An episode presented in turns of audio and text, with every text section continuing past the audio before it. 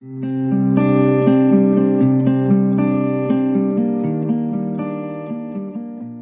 همکار محترم خدمتون عرض سلام دارم.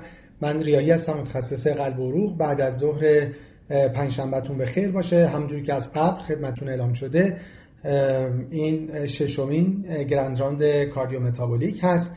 دو مقدمه ای که من در جلسات قبل هم خدمتتون تقدیم کردم.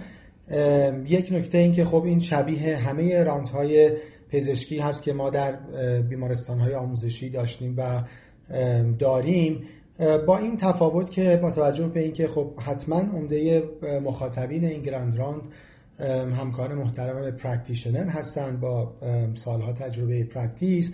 ما این امکان رو داریم که این کار رو خیلی سریعتر انجام بدیم به نکات بیشتری اشاره بکنیم. طبیعتا ممکنه جایی نیاز باشه که خب ما یک گوشه یادداشت بکنیم.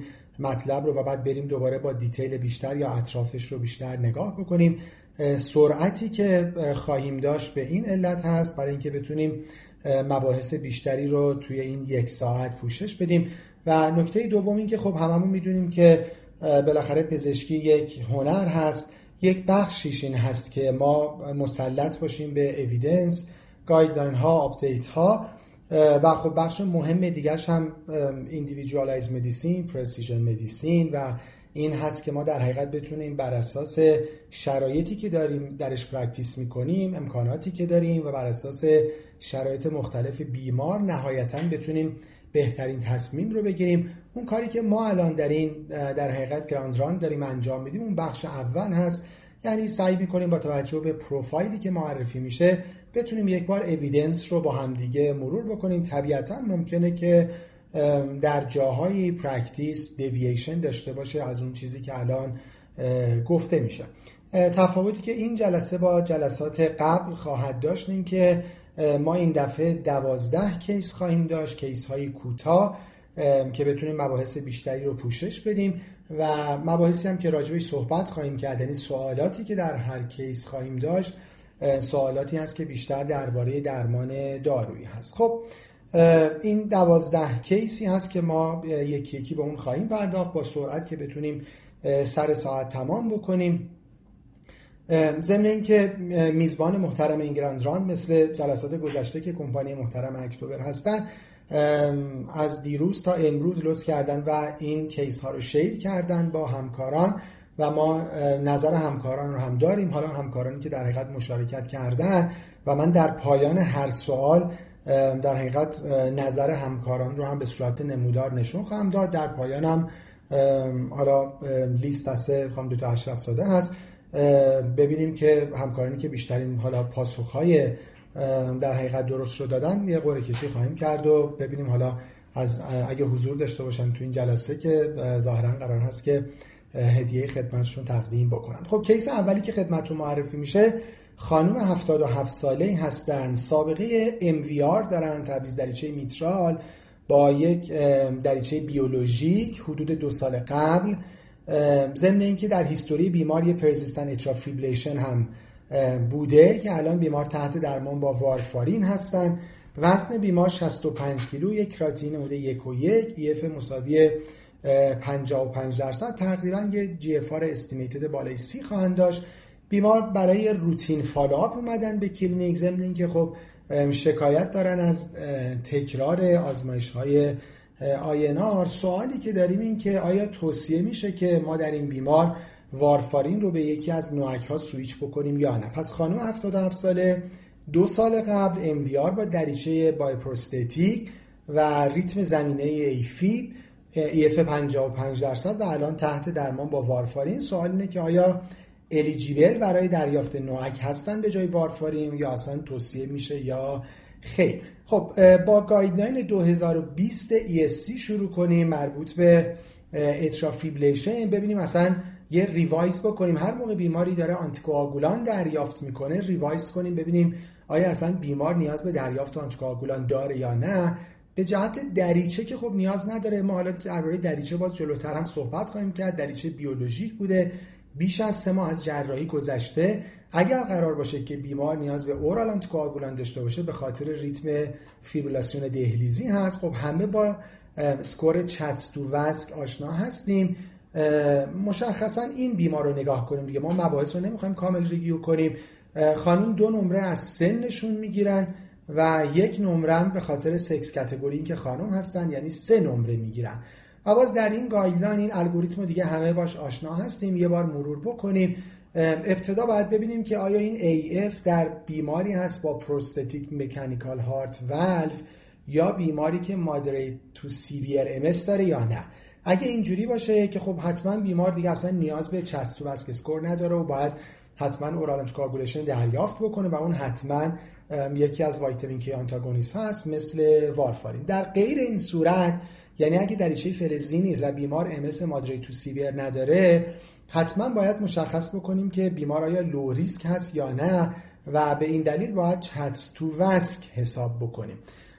و خب نکته هم که هستیم که نهایتا اگه آقایی باشه که دو یا بیشتر نمره بگیره یا خانومی باشه که سه نمره یا بیشتر بگیره با یک class of یک و level of evidence A مثل بیمار ما خانومی که سه هست حتما باید یه oral anticoagulant ی به صورت long term دریافت بکنن. حالا اگه این عددا یکی پایین تر باشه یعنی در آقایون یک یا در خانوما دو این class of یک تبدیل میشه به class of recommendation دوی A. پس این بیمار ما با توجه به اینکه خانومی هستن با یه CHA2DS2-VASc score 3 حتما نیاز به یک oral anticoagulation دارن. اما ببینیم که آیا یعنی درست بوده که تا حالا oral anticoagulant دریافت می‌کردن اما ببینیم که آیا eligible برای دریافت NOAC هم هستن یا نه. guideline 2021 EHRA European Heart Rhythm Association رو ببینیم. این table ی هست که در حقیقت indication ها و contraindication های NOAC رو نشون میده. باز ما تمرکزمون روی بیمار خودمون هست. مباحث رو نمی‌خوایم به صورت کامل مرور بکنیم.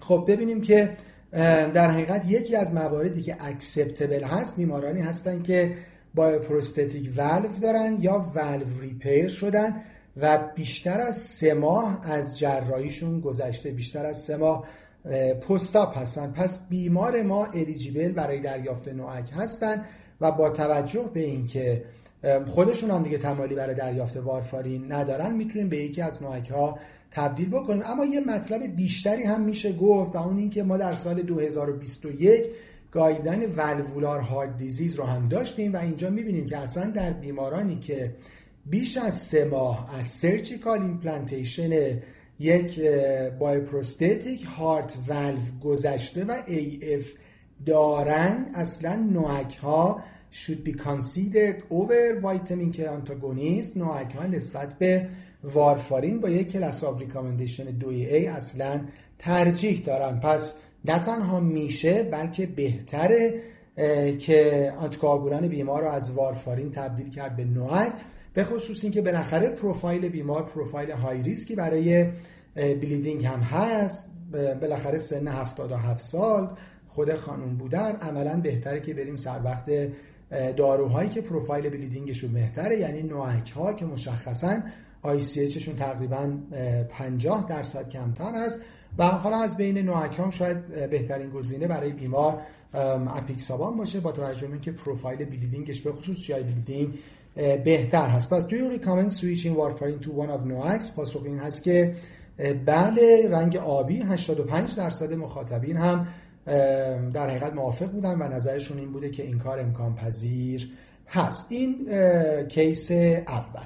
اما case دوممون آقای 65 ساله هستن با سابقه anterior MI و primary PCI دو هفته قبل الان asymptomatic ن و برای second opinion درباره داروهاشون به ما مراجعه کردن. پس آقای 65 ساله anterior MI primary PCI دو هفته قبل. بیمار الان dual antiplatelet therapy دارن دریافت می‌کنن با ticagrelor 90 میلی گرم BID و آسپرین 80 میلی گرم BID که توصیه شده در ماه اول آسپرین رو اینجوری دریافت بکنن و بعد 80 میلی گرم روزانه. خب بیمار الان در ماه اول هست. سوال اینه که آیا شما با این دوز آسپرین در بیمار موافق هستید یا نه؟ اول ببینیم آیا این ترکیب dual antiplatelet therapy ترکیب خوبی هست یا نه؟ خب می‌دونین حالا من guideline 2017 ST elevation MI ESC رو گذاشتم.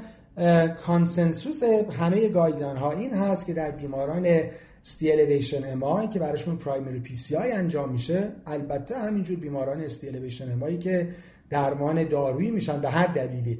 exclusion ش فقط بیمارانی هستن که thrombolytic دریافت می‌کنن. حالا بیمار ما بیمار ST elevation MI یی بوده که primary PCI شده. می‌دونیم که potent P2Y12 inhibitor ها نسبت به کلوپیدگرل ارجحیت دارن. اینکه کلوپیدگرل بخواد مصرف بشه فقط یا اینکه available نباشه یا اینکه contre-indiqué باشه یعنی potent P2Y12 inhibitor ها اگه available نباشن یا contre-indiqué باشن حالا ببینیم سر وقت کلوپیدگرل یا به هر صورت به جهت cost affordable نباشه. این consensus همه guideline ها هست که ticagrelor superior هست به کلوپیدگرل در همه setting های acute coronary syndrome تنها exclusion عملا بیماران ST elevation MI ای هستن که thrombolytic دریافت می‌کنن که حالا اونجا ظرایف بیشتری داره. ما متمرکز باشیم روی بیمار خودمون. پس در ST elevation MI patients که undergoing primary PCI هم به عنوان pre-procedural هم به عنوان maintenance ticagrelor is recommended in preference to clopidogrel. پس انتخاب P2Y12 inhibitor انتخاب درستی بود. اما سوال درباره دوز آسپرین بود. خب می‌دونیم که بعد از loading dose دوز پایین آسپرین یعنی 75 تا 81 میلی گرم توصیه میشه نسبت به دوزهای بالاتر. به این جهت که benefit ی نسبت به دوزهای بالاتر نداره و فقط باعث افزایش ریسک bleeding به خصوص bleeding در GI tract میشه. نکته ای که مشخصا درباره ticagrelor وجود داره و باید یادمون باشه این که اگه بیمار P2Y12 inhibitor ش ticagrelor هست حتما آسپرین باید در دوزهای زیر 100 میلی گرم داده بشه بر اساس نتایج مطالعه PLATO و در حقیقت US FDA package insert دارو و یادمون باشه که maintenance dose های آسپرین بالای 100 میلی گرم باعث کاهش effectiveness ticagrelor میشن and should be avoided. پس رژیم آسپرین بیمار رژیم درستی نبوده. یک بار دیگه این dosing رو با هم مرور بکنیم به عنوان اینیشییشن.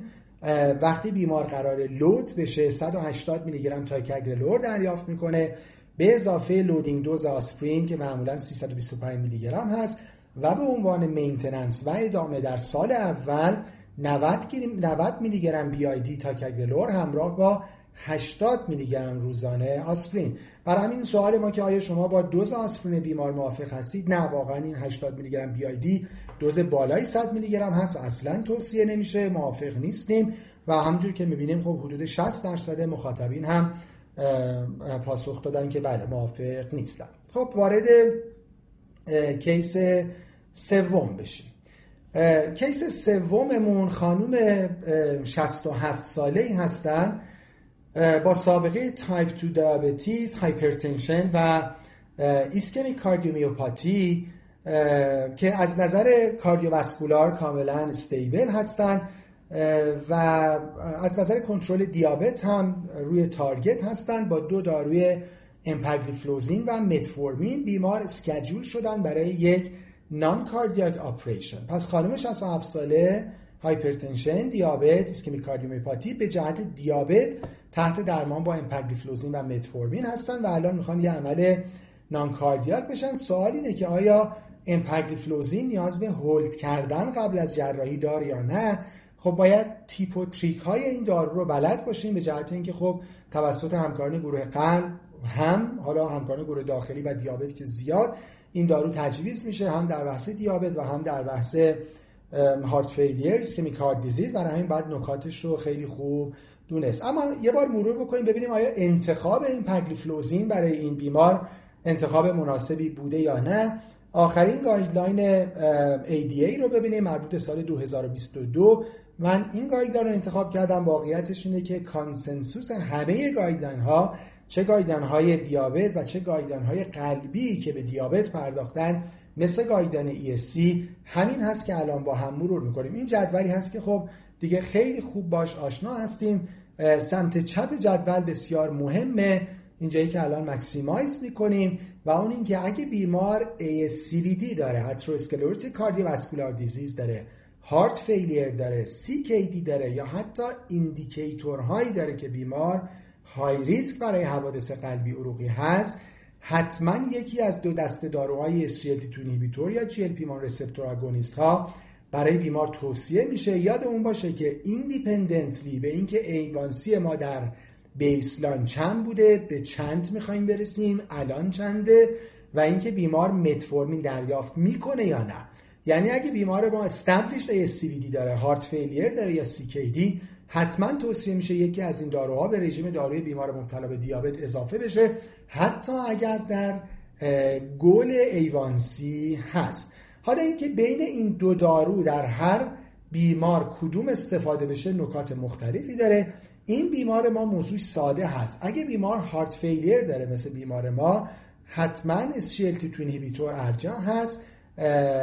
نسبت به GLP-1 receptor agonist ها پس انتخاب متفورمین و امپگلیفلوزین بسیار انتخاب مناسبی برای بیمار بوده. اما نکته ای که هست این که بله پاسخ اینه که SGLT2 inhibitor ها قبل از جراحی باید قطع بشن به جهت اینکه شانس diabetic ketoacidosis کم بشه.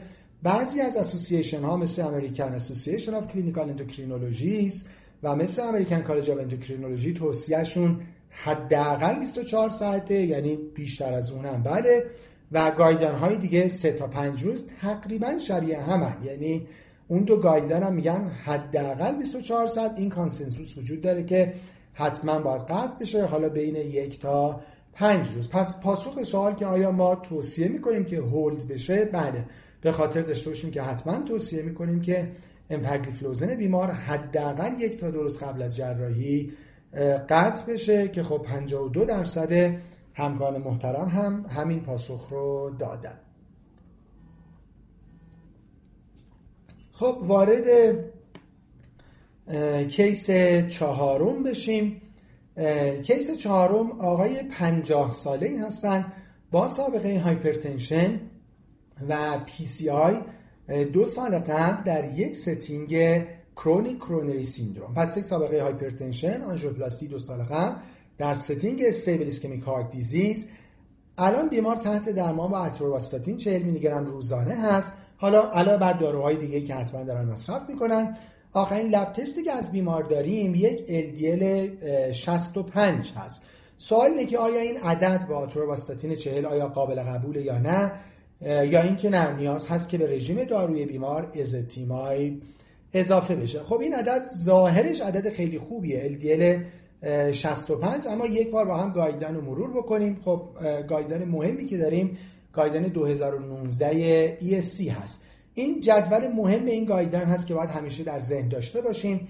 برای اینکه ببینیم تارگت LDL برای هر بیمار چند هست باید ببینیم آیا بیمار وری های ریسک هست های ریسک هست مادریت ریسک هست یا لو ریسک هست. بیمار ما در کتگوری very high risk هست. مهمترین بیمارانی که در category very high risk قرار می‌گیرند بیمارانی هستند که documented atherosclerotic cardiovascular disease دارن مشخصا بیمارانی که سابقه ACS دارن stable angina دارن مثل بیمار ما سابقه revascularization دارن مثل بیمار ما stroke TIA peripheral arterial disease یا در imaging شواهد قطعی دارن به نفع atherosclerotic cardiovascular disease به این معنی که یا در coronary angiography significant plaque دارن یا در CT angiography multivessel coronary disease دارن در دو رگ major epicardial با تنگی بیشتر از 50 درصد یا در ultrasound کاروتید شواهد تنگی دارن. خب ما وارد دیگه بقیه این قسمت ها نمیشیم. می‌خوایم بگیم پس بیمار ما یک بیمار very high risk هست از نظر target اما وقتی مشخص کردیم بیمار در چه category هست حالا بر اساس این نمودار مشخص می‌کنیم که goal LDL ما کجا هست. خب بیمار ما very high risk هست. وقتی very high risk باید عدد LDL رو به زیر 55 و همینطور نسبت به baseline 50 درصد کاهش بدیم. ما از baseline مریض فعلا خبر نداریم ولی اجالتا LDL فعلا بالای 55 هست یعنی به گولمون نرسیدیم. واقعیتش اینه که هرچی این عدد رو بتونیم کمتر هم بکنیم بهتر هیچ ترشولد پایینی نداریم که بگیم دیگه پایین تر از این در حقیقت سیف نیست. راجع به LDL اینجوری هست که the lower the better هرچی بتونیم پایین تر بیاریم بهتر. به هر صورت چون بیمار ما وری های ریسک هست حداقل بهتره که به کمتر از 55 برسونیم. این هم الگوریتم درمان است که در guideline ESC خیلی ساده است. حتی به نظر من ساده تر از guideline ACC AHA هم هست. اینجوری هست که در حقیقت اگه بیمار indication برای درمان دارویی داره که خب بیمار ما داره گولمون رو مشخص می‌کنیم. شد کمتر از 55 plus بیشتر از 55 درصد کاهش نسبت به baseline حتما وقتی بیمار indication درمان دارویی پیدا کرد های پوتنسی استاتین at highest recommended یا tolerable دوز استفاده می‌کنیم. خب بیمار ما آتروواستاتین 40 میلی گرم می‌دونیم که های دوزه مثل آتروواستاتین 80 میلی گرم روزواستاتین 20 یا روزواستاتین 40 آیا LDL مون در گل هست یا نیست؟ نه LDL مون در گل نیست. و وقتی LDL در گل نیست ازتیمایب اضافه میشه. و تازه اگه بعد از اضافه شدن ازتیمایب باز هم به گل نرسیدیم به ویژه در بیماران secondary prevention یعنی مثل بیمار ما که قبلا براشون یک event ASCVD اتفاق افتاده اضافه کردن داروهای دسته PCSK9 inhibitor هم recommendation بسیار قوی داره. خود guideline هم بخوایم ببینیم. اگه گول ما achieve نشه با maximum tolerated dose statin combination با ezetimibe یک class of recommendation یک داره. و تازه در موارد secondary prevention مثل بیمار ما بیمارانی که at very high risk ن مثل بیمار ما و با maximum tolerated dose statin و ezetimibe به گولشون نرسیدن اضافه کردن PCSK9 inhibitor هم یک class of یک با level of evidence A داره. خب البته بالاخره بحث cost همیشه هست و بحث اینکه آیا affordable برای بیمار هست یا نیست ولی به هر صورت ezetimibe با توجه اینکه داروی دم دستتر و داروی ارزانتری هست حتما توصیه میشه که برای بیمار اضافه بشه. پس آیا توصیه می‌کنیم؟ بله بر اساس guideline توصیه می‌کنیم که خب حدود 36 درصد همکاران هم نظرشون این بوده. خب این چهار case وارد case پنجم بشیم. case پنجممون خانم 82 ساله هستن با سابقه hypertension و یه newly diagnosed AF EF شون 55 درصده valvular pathology قلبی مهمی ندارن. وزن بیمار 65 کیلوگرم هست و در lab test اخیرشون یک کراتینین یک و نیم دارن. پس خانم 82 ساله AF و وزن 65 و کراتینه یک و نیم. سوال اینه که آیا apixaban دو میلی گرم BID رژیم مناسبی برای این بیمار هست و آیا recommend میشه یا نه؟ یک بار دیگه بر اساس CHA2DS2-VASc ببینیم. باز خانم از سنشون دو نمره. از جنسشون یک نمره و نهایتا طبق guideline با هم در case اول هم دیدیم که حتما توصیه میشه که oral anticoagulation دریافت بکنن. نکته ای که هست این که حتما NOAC ها نسبت به vitamin K antagonist ها مثل وارفارین ارجحیت دارن. این consensus همه guideline هاست با توجه به profile bleeding بهتری که دارن و خب طبیعتا با توجه به ease of administration دارو. اما نکته که هست این که مثل هر دارویی باید دوز مناسب بیمار دریافت بکنه. ما مشخصا داریم راجع به اپیکسابان صحبت می‌کنیم. حتما راجع به این خانوم اپیکسابان انتخاب بهتری می‌تونه باشه با توجه به اینکه صحبت شد profile bleeding ش بهتره. البته هر کدوم از NOAC ها به شرط اینکه دوز مناسب بیمار دریافت کنه می‌تونه قابل استفاده باشه. دوز استاندارد اپیکسابان 5 میلی گرم BID هست. در مواردی که بیمار از این سه criteria دو تاشو داشته باشه باید reduced dose رو دریافت بکنه یعنی 2.5 میلی گرم BID یعنی سن 80 یا بالاتر وزن 60 یا کمتر و کراتینین یکونیم یا بیشتر.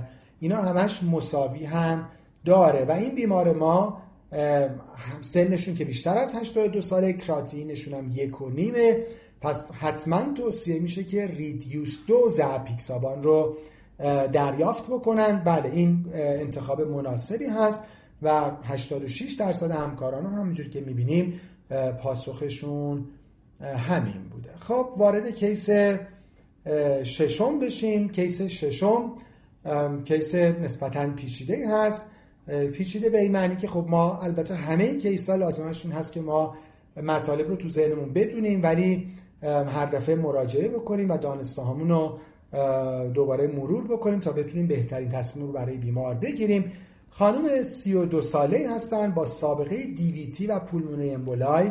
یک و نیم سال قبل به دنبال یک ماه مصرف OCP بیمار الان سیمتوماتیکن اکوکاردیوگرامشون نرماله و دارن ریوروکسابان 20 میلی گرم روزانه دریافت می‌کنن. سوال اینه که آیا با ادامه ریوروکسابان با همین دوز موافق هستیم یا نه؟ خب به گایدن 2019 سی مربوط به پولمون امبولیزم مراجعه بکنیم. این تقسیم بندی بیماران هست بر اساس risk factor VTE خب ممکنه که در حقیقت بیمار low risk باشه. اینا معمولا بیمارانی هستن که یک major transient یا reversible risk factor داشتن.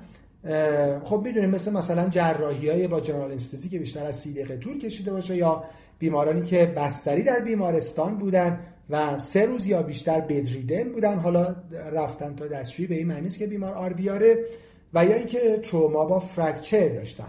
در پایین table بیماران high risk رو داریم که می‌دونیم بیماران active cancer هستن یا بیمارانی که one or more previous episode VTE داشتن بدون اینکه major transient یا reversible factor داشته باشن و همینجور بیماران APS و اون وسط خب بیماران intermediate رو داریم. هم بیمارانی که identified risk factor ندارن بیمارانی که persistent risk factor دارن ولی non-malignant مثل IBD و مثل اکتیو اوتو و یک دسته خیلی بزرگی از بیماران بیمارانی که risk factor دارن ولی یعنی risk factor های transient و reversible ولی risk factor های major ی نیستن و همراه با کمتر از ده برابر افزایش ریسک هستن. که خب بیماران ماینر سرجری یعنی کمتر از سی دقیقه جنرال انستزی بیمارانی که ادمیشن در هاسپیتال داشتن ولی کمتر از سه روز و مثل این بیماران ما بیمار ما بیماری که سابقه مصرف قرص های استروژنی داشته همینجور پرگنانسی پوسپارتوم بیمارانی که سه روز یا بیشتر در حقیقت bed rest داشتن ولی خارج از بیمارستان leg injury همراه با بدون البته fracture همراه با کاهش mobility بیشتر از سه روز و همینجور long-haul flight ها. حالا ما این بیمارمون پس بیماریه که یک transient یا reversible factor داشته ولی non-major بوده. و می‌دونیم طبق guideline گروهی از بیماران هستن که فقط سه ماه نیاز به درمان دارن. گروهی از بیماران هستن که بیش از سه تا 6 ماه و با دوز استاندارد مثل بیمارانی که در زمینه APS دچار حادثه VTE شدن و گروهی از بیماران هستند که بیش از سه ماه نیاز به درمان دارن اما با دوز extended نه با دوز استاندارد. خب که اولیشون بیمارانی هستن که first episode pulmonary emboli یا DVT داشتن و identified risk factor ی نداشتن که اینها بعد از 6 ماه می‌تونن برن رو دوز extended گروه دوم گروه دوم بیمارانی هستن که اینها first episode PE شون همراه بوده با یک persistent risk factor به غیر از APS که صحبت شد. اگه antiphospholipid syndrome بوده حتما باید دوز استاندارد دریافت بکنن و گروه سوم که بیمار ما جز اون دسته بوده بیمارانی بودن که اینها در حقیقت first episode pulmonary emboli شون به دنبال یک minor transient یا ریورسیبل ریس فاکتور بوده. پس بیمار ما در این گروه سوم هست که نیاز به دوز extended داره و دوز extended هم این هست که اگه بیمار نیاز به دوز extended پیدا بکنه به شرط اینکه cancer البته نداشته باشه داستان cancer متفاوته یا اپیکسابان 2.5 میلی گرم BID یا ریواروکسابان 10 میلی گرم روزانه بعد از 6 ماه. پس بیمار ما در category هست که یک first episode pulmonary emboli داشته به دنبال یک transient risk factor minor یعنی non-major که اینجا مصرف قرص استروژنی بوده و توصیه میشه که بعد از 6 ماه با دوز extended NOAC یعنی اپیکسابان 2.5 میلی گرم BID یا ریواروکسابان 10 میلی گرم روزانه درمان رو ادامه بده. پس آیا ما با ادامه ریواروکسابان با این دوز موافق هستیم یا نه؟ نه بر اساس guideline موافق نیستیم و 77 درصد و 78 درصد همکاران هم پاسخشون همین بوده. این خیلی خیلی مهمه که اولش هم صحبت شد. یه خود case پیچیده ادامه درمان آنتیکاگولان در بیماران DVT و PE همیشه challenging هست. guideline ها در همه case ها consensus کامل ندارن. بعضی جاها controversy هم وجود داره. برای همین خیلی مهمه که راجع به هر بیمار بشه جداگانه تصمیم مناسب رو گرفت. اما وارد case هفتم بشیم. case هفتم آقای هفتاد ساله هستن.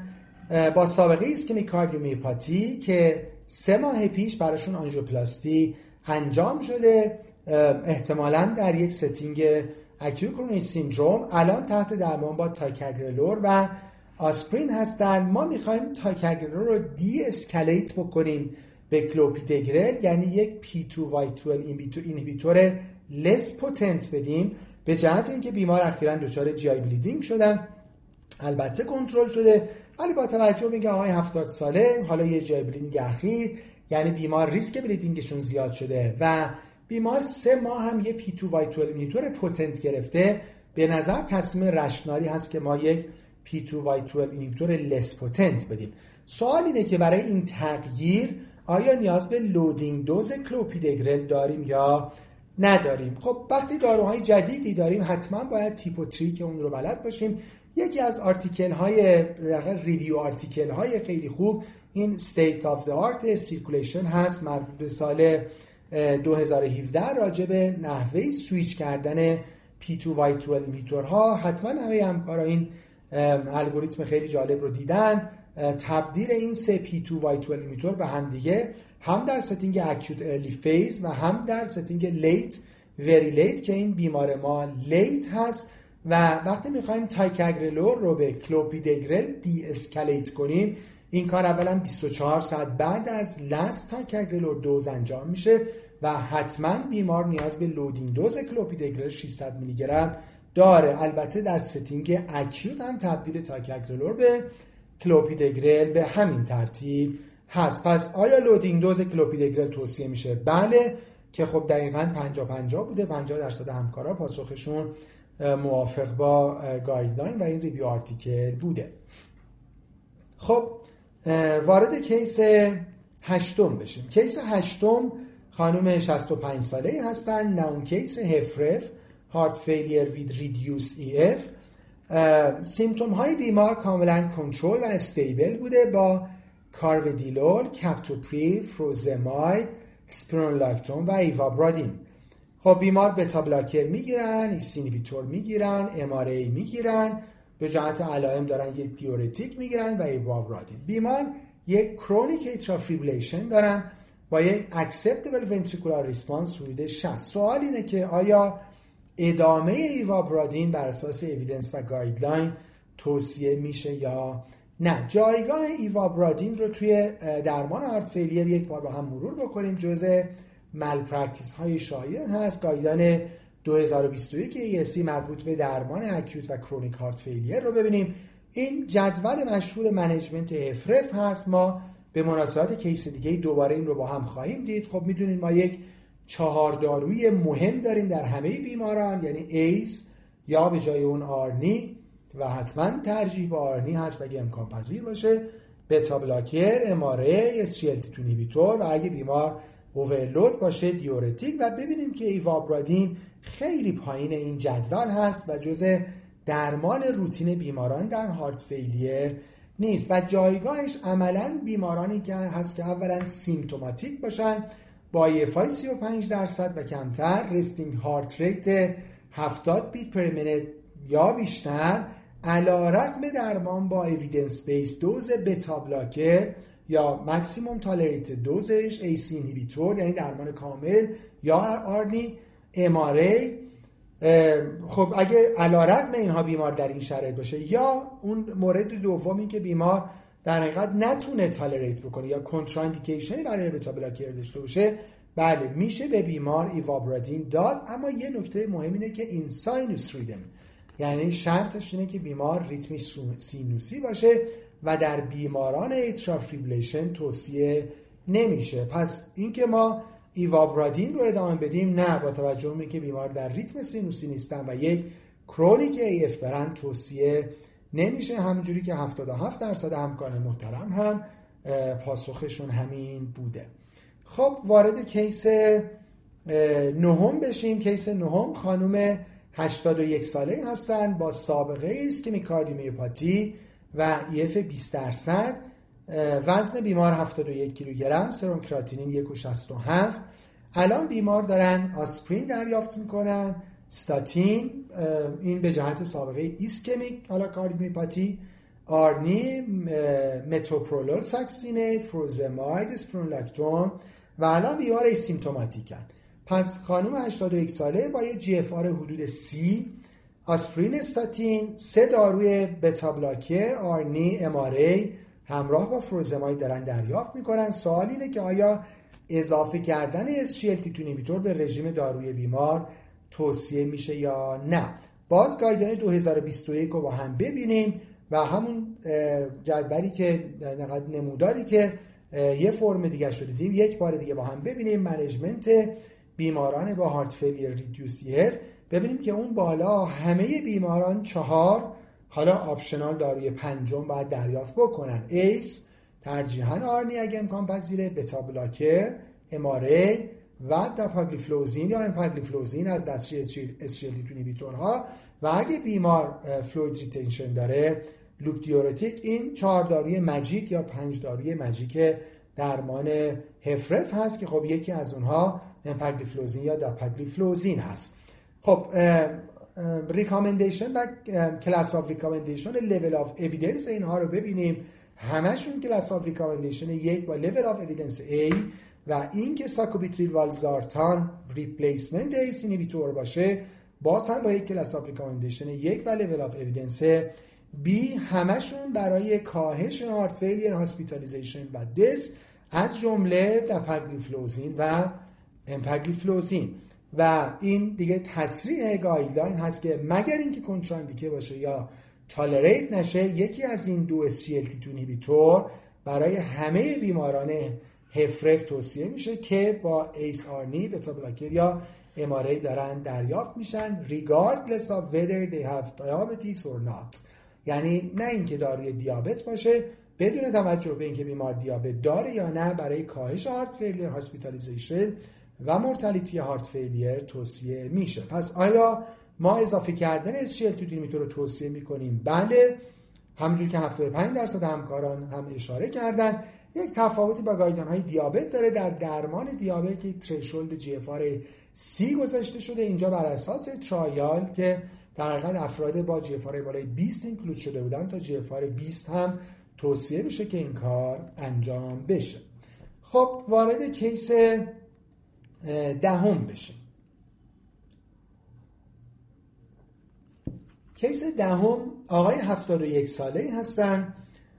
سابقه بیماری خاصی ندارن فقط MVR شدن دو سال قبل با یک bioprosthetic heart valve و اون موقع آناتومی کرونر هم نرمال بوده. این هم سوال بسیار مهمی هست جزء در حقیقت update های جدید guideline ها و شاید جزء medical reversal ها بیمار الان دارن low dose آسپرین دریافت می‌کنن مثل بسیاری از بیماران bioprosthetic heart valve که در حقیقت آسپرین دریافت می‌کنن. سوال اینه که آیا این recommendation درستی هست که آسپرین بیمار ادامه پیدا بکنه یا خیر؟ به guideline 2021 management valvular heart disease ESC مراجعه بکنیم. table ی داره برای antithrombotic therapy در بیمارانی که valve prosthesis دارن. ما همه این guideline رو نمی‌خوایم مرور بکنیم. یک gist ی از این guideline یه روحی از این table تو ذهنمون باشه و اون این که نقش آسپرین بسیار کمرنگ شده مثل نقش آسپرین در primary prevention و همینجور مثل نقش آسپرین در secondary prevention در بیماران prosthetic valve هم نقش آسپرین کمرنگتر شده. اجازه بدیم فقط متمرکز شیم روی بیمار خودمون. یعنی بخشی از guideline که راجع به بیمارانی هست که bioprosthetic heart valve دارن و حالا مشخصا بیمار ما MVR شده. اگه بیمار indication دیگه برای oral anticoagulation داره مثل AF مثل بیمار دیگه که در همین round دو هم دیگه دیدیم حتما oral anticoagulation long term دریافت می‌کنه. مثلا atrial fibrillation داشته باشه. اما اگه indication دیگه ای نداشته باشه مثل این بیمار ما oral anticoagulation فقط برای سه ماه اول هست و تازه اگه این دریچه در position آئورت باشه یعنی surgical AVR شده باشه در همین سه ماه اول هم میشه اورال کابولیشن بگیره یا single antiplatelet therapy با آسپرین با یک class of recommendation دوی A. پس بیماری که baseline indication دیگه برای اورال کابولیشن نداره oral anticoagulation با ویتامین K antagonist وارفارین فقط در سه ماه اول هست برای بیماری که bioprosthesis در position میترال یا tricuspid دارن. گفتیم که خب در position آئورت حتی این می‌تونه low dose آسپرین باشه و بعد از سه ماه دیگه نیازی به آنتی پلاکت هم ندارن. مگه اینکه بیمار indication دیگه ای داشته باشه مثلا سابقه CAD داشته باشه که این بیمار پس medical history شون unremarkable بود و کرونرشون هم نرمال بود. برای همین is it correct recommendation to continue aspirin بر اساس guideline خیر و ما فقط داریم ریسک bleeding رو به بیمار تحمیل می‌کنیم و خب 25 درصد همکارا البته پاسخشون بر اساس این guideline جدید 2021 بود. خب وارد case 11 هم بشیم. case 11 هم آقای چهل ساله هستن. unremarkable past medical history اومدن office به خاطر اینکه چندین نوبت فشارشون تو منزل بالا بوده. فشار office بیمار 138 روی 92 میلیمتر جیوه بوده. برای بیمار یک هولتر فشار خون انجام شده. average overall 128 روی 78 در حالت اویج 131 روی 81 در حالت asleep 110 روی 63 total cholesterol HDL LDL و تریگلیسرید بیمار هم این اعدادی هست که می‌بینیم. LDL 77 تریگلیسرید 185 HDL 55 و total cholesterol 136 سوال اینه که فشارهای بیمار بالاست. آقای 40 ساله آیا در این مرحله اضافه شدن درمان دارویی به lifestyle modification بر اساس guideline توصیه میشه یا نه؟ خب guideline رو مرور کنیم بر اساس guideline American. کتگوری های فشار خون رو در ادامت یه بار دیگه با هم ببینیم. نرمال یعنی زیر 120 میلیمتر جیوه و کمتر از 80 میلیمتر جیوه اگه دیاستول همچنان کمتر از 80 باشه و سیستول بین 120 تا 129 میشه الیویتد استیج 1 یعنی 130 تا 139 اور 80 تا 89 و اگه این اعداد 140 یا بالاتر یا دیاستول 90 یا بالاتر باشه مثل بیمار ما بیمار در stage دوی hypertension هست. اما نکته ای که هست این که اعداد فشار خون برای تشخیص و برای follow-up باید با out of office blood pressure measurement یعنی هولتر فشار خون یا home blood pressure monitoring confirm بشن.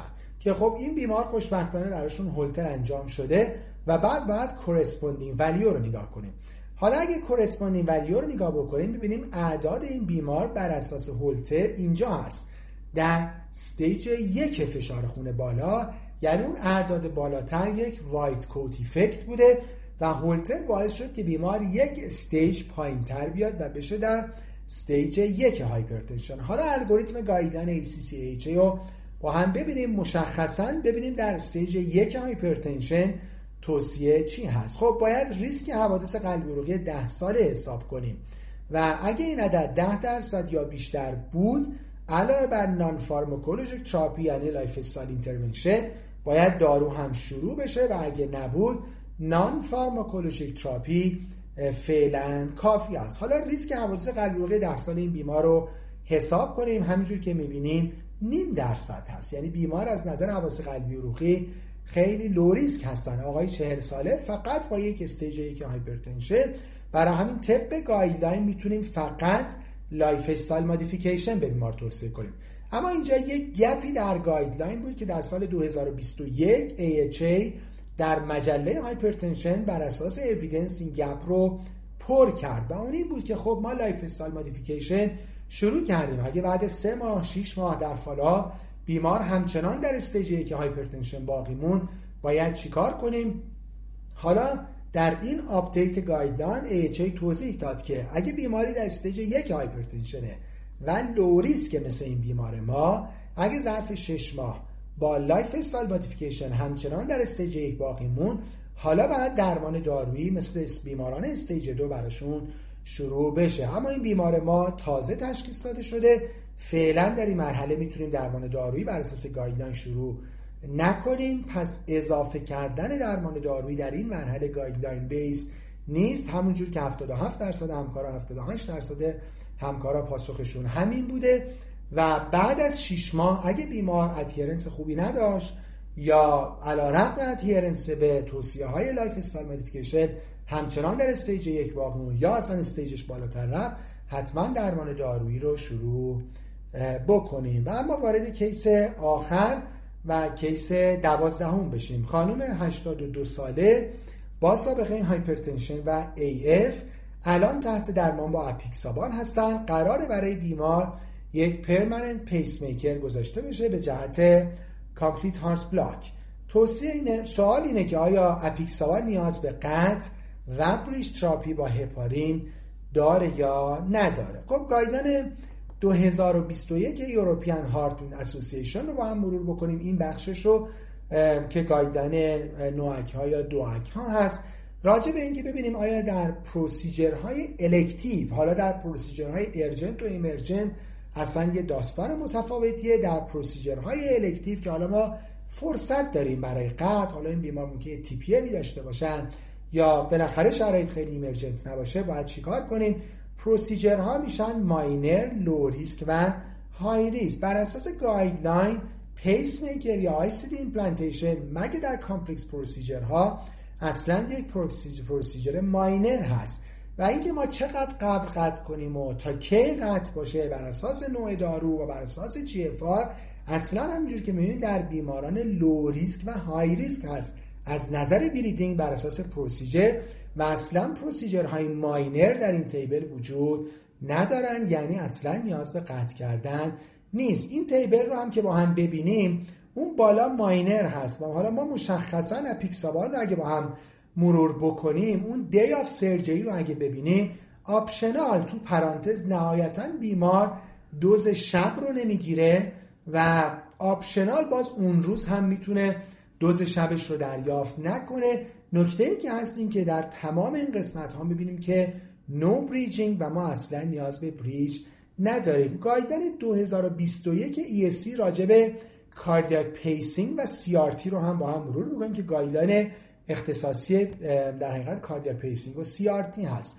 اینجا هم راجع management anticoagulation در pacemaker procedure ها می‌بینیم که اگه بیمار low procedural bleeding risk باشه که معمولا first implant هست مثل این بیمار ما درباره NOAC ها توصیه که ادامه پیدا بکنه یا نهایتا per operator preference یعنی کسی که قرار این کار انجام بده بر اساس preference ش و preference ش و بر اساس پروفایل بیمار ممکنه که interrupt بکنه و اگه interrupt بکنه عملا بر اساس GFR بیمار و نوع NOAC هست.